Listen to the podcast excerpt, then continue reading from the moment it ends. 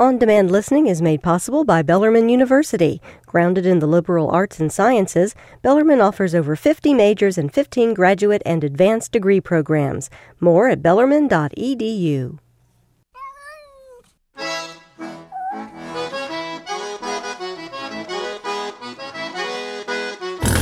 Time for the Paws Report every Wednesday here on WFPK, right around 3:30.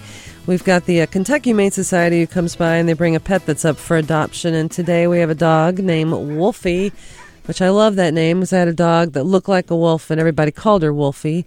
Uh, really wasn't her name, but you know that was okay. She didn't care. Dogs don't really care what you call them necessarily, as long as it, you say it in a nice voice. Exactly, in a very nice voice, and especially for one like Wolfie who is blind. Yeah. So your voice becomes all that, even all that even much more more important. Yeah. yeah, even more important. Now, I love Wolfie's demeanor. I love his look. I love everything about him. And if I didn't have, you know, 15 million dogs already, I would adopt this dog. He's great. He is tell, tell us about him, Andrea, and, and Happy New Year to you, by well, the way. thank you. You too, Laura. Thank you. Yeah, well, he is absolutely a staff and volunteer favorite. We are obsessed with him. He's just a great puppy doggy. He's about 40 pounds or so, 35 or 40, medium sized uh, dog, and he has some chow in him. So, some kind of chow chow mix something. Uh, his uh, fur is kind of like russet colored, not too long. He's not much of a shedder, though.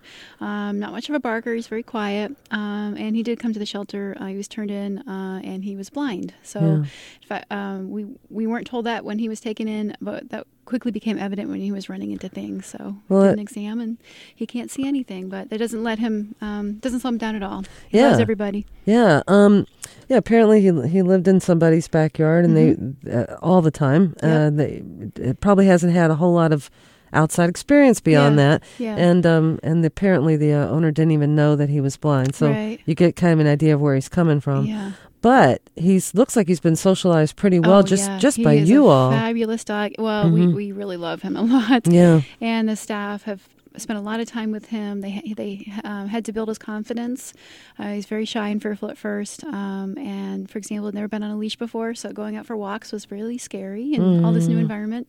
But now he knows his routine, and uh, he trots off at the end of his leash when he know, when it's his potty break time, and then as soon as he does his business, he turns around. and He wants to go right back inside. So somebody who wants a couch potato, d- a dog who uh, just wants to hang out with them and be loved on. He's just a great dog, and he likes other dogs. And his best friend is a kitty cat at the shelter. Oh, is that right? Yeah. Oh, Little orange sweet. kitty. Oh, well, maybe somebody could adopt both. That'd be awesome. That would be that would be ideal, but you know we know how it goes.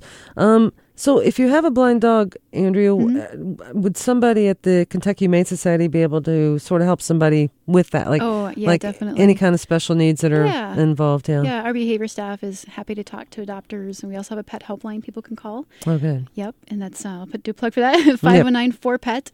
519 4 pet. So anybody can call that for advice on whatever issue they're having, including uh, animals that are blind. Um, some things to keep in mind is um, you just want to make sure you have a routine w- with an animal uh, that is blind.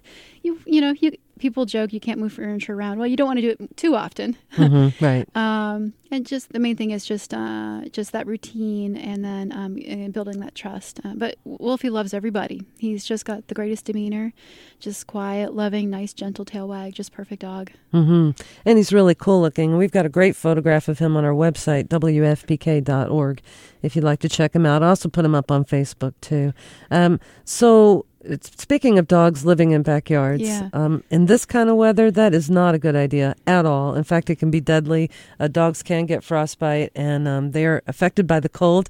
Maybe not as severely as we are, but, but they definitely are affected by it. Absolutely. So, it's right now 15 degrees. It's going to get down to zero with wind chills around 10 below. Yeah. Um, what is the Kentucky Humane Society doing around that? Sure. Well, first of all, we are we are strongly encouraging everyone to bring their animals in. Um, if you have um, dogs, just make sure that you limit access to outside with your with your kitty, your indoor kitties. If they normally go outside, keep them in. Even if if they're crying to go out, just keep them in because we don't want anybody to get lost when it's Right. this cold out.